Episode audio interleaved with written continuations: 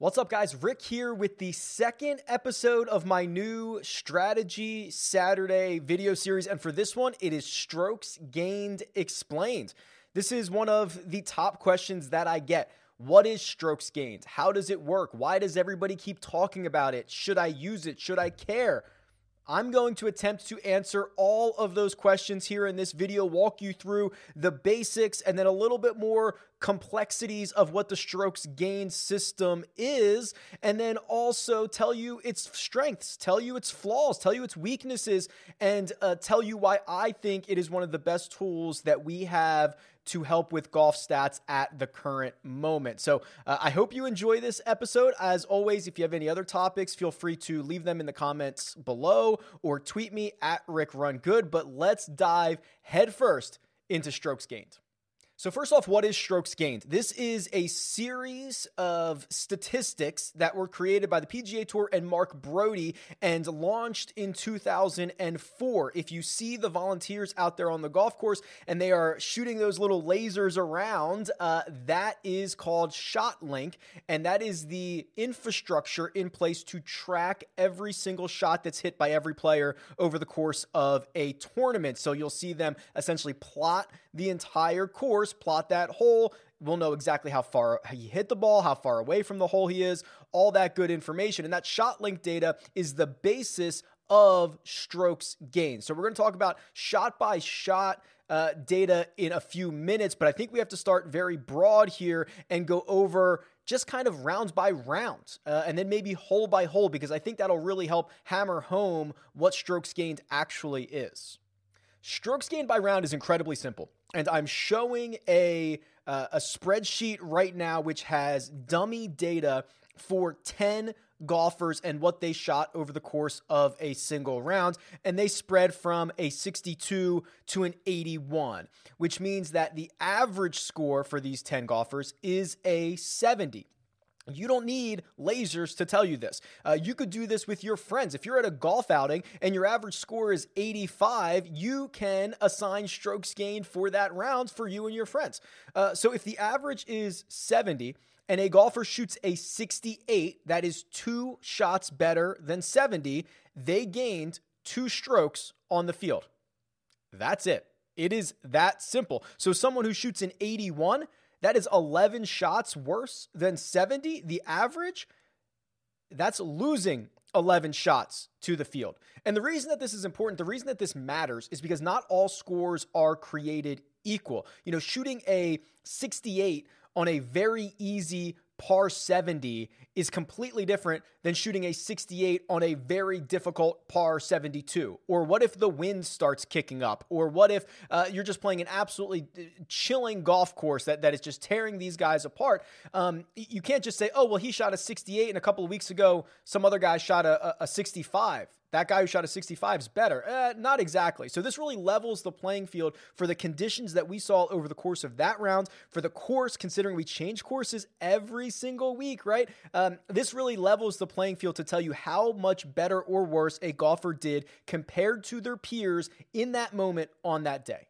So now that we've talked about strokes gained over the course of a single round, which is very easy to calculate, but you can do strokes gained for an entire hole for example. So on the right hand side here, I'm showing you another set of 10 uh, fake golfers that all played the same par four. And I've got scores here from three to six, and, and it averages out to a 4.2. So this hole is playing over par if it is a 4.2. That's the scoring average. That would be a pretty difficult hole. Well, it's very simple. If golfer uh, number one makes a four on a hole that is averaging 4.2, how many strokes did they gain on the field? That's right, point two. Uh, if a golfer makes a five, makes a bogey, they are losing eight tenths of a stroke to the rest of the field because the scoring average is 4.2. So this is why you'll see, you know, not all golf holes are created equal. The number one hole at Riviera played almost almost three quarters of a stroke under uh, under par. So it was a par five that was playing close to 4.25, I believe, on some days. So if you were making par on that hole, you were losing ground. You were losing strokes to the field, even though you were making a par.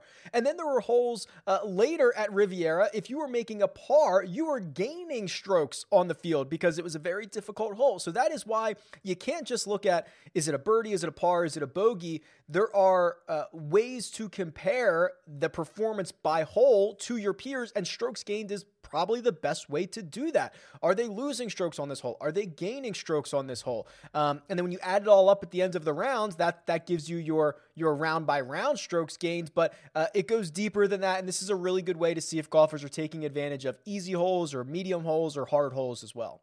Now that we've talked through strokes gained by round and strokes gained by hole, we can get into strokes gained by category, by skill set. And this is really where I tend to lose a lot of people. And this is the harder stuff to wrap your head around. So there are four major strokes gained categories there is strokes gained off the tee, what you do on your first shot, strokes gained approach, what you do on your approach shot, strokes gained around the green, how, what you do if you have to chip, if you have to pitch, and then what, uh, and then strokes gained putting, which is what you do on the greens. That's what you do with the putter.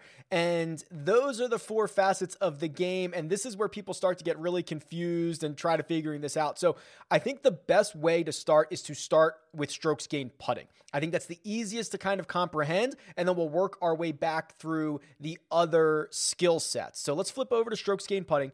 And so there are plenty of handy you know, strokes gained putting charts on the internet. You can just go out and, and, and, Google this and find a strokes gained putting chart. And, and basically, what happens is using all of that data from the ShotLink system, from all of those positions, we can learn the how many putts we expect you to take from every single spot on the green. And, and the one that we always talk about is the eight foot putt, because that's the one that is truly a 50 50 shot over the course of however many millions of putts we have in the ShotLink database. Um, if you are, if a professional player is eight feet away, they make that putt 50% of the time. So that means that they are expected, their expected putts from eight feet away is 1.5. And this is where I start to lose people. It's like, well, how, if it's 50 50, how is it 1.5? Well, half the time, you're going to uh, make that putt. So that's going to be one stroke. And half the time, you are going to miss that putt and probably tap in for a two. So that is two strokes. So average those out, and it's one and a half strokes to get in on average from eight feet.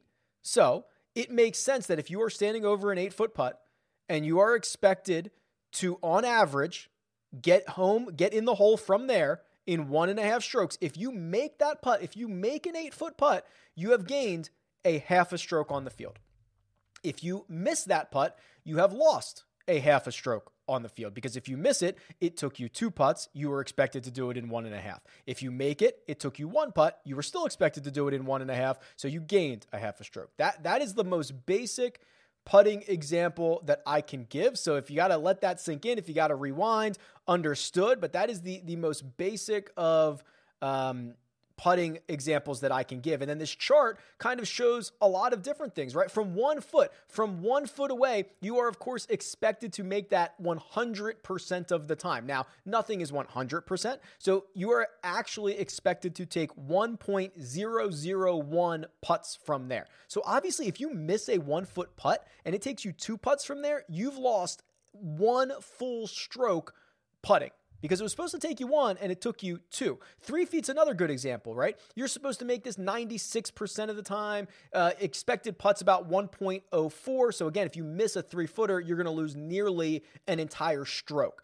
Then you go the opposite way. You know, you go to the the 40 foot putt. This is a pretty good example. You know, no one's expecting you to make a 40 foot putt. Uh, in fact, uh, you're only going to make it 4% of the time but you're expected to get home in 2.05 putts. So if you do make a 40 foot putt, if you make a 40 footer, we expected it to take you two putts. It took you one. You just gained a stroke on the field. If it takes you two putts, basically a wash. You've you've basically lost nothing. You've gained nothing. That was kind of what was expected of you. And if you uh, take three putts, for example, you would lose an entire stroke to the field because it took you three putts to get home, and when it should have taken you two.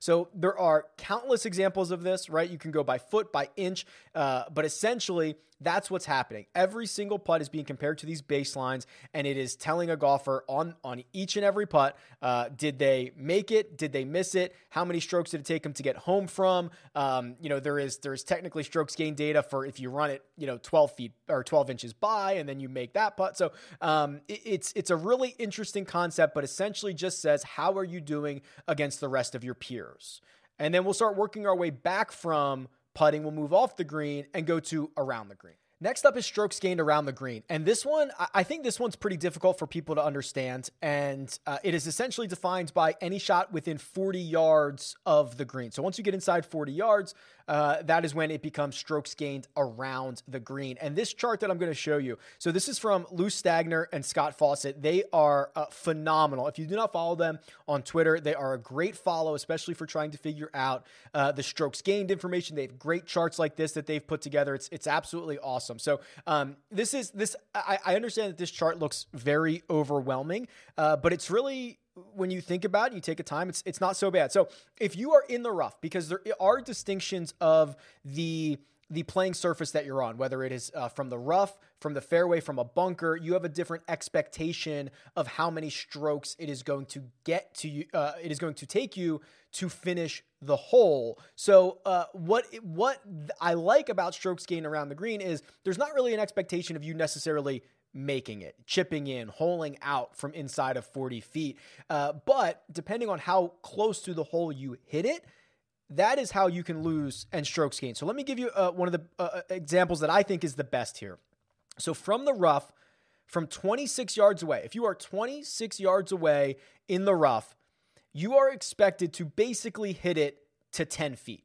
You see, here's the here's the box for 10 feet, which you would have gained 0.004 strokes. Very, very little, but you're not losing anything. Uh, that is about average, right? Now, if you are from 26 feet and you hit it to one foot, uh, you've gained 0.62 strokes on the field. You did way better than expected. Uh, so you gain in that category. And of course, the opposite is, is also true. If you're at 26 feet and you hit it to 20 feet, you're losing nearly a quarter of a stroke because that's way worse than the average is. So, uh, depending on how far you are, the position that you're in, and how and how well you hit that shot, how close you hit it to the hole, that is determining your strokes gained or lost around the green. And of course, if you hole out, that is usually a big time boost. So when you see guys who are gaining three or four shots in a round, uh, around the green, maybe they chipped in once or twice. Maybe they hold out from a bunker because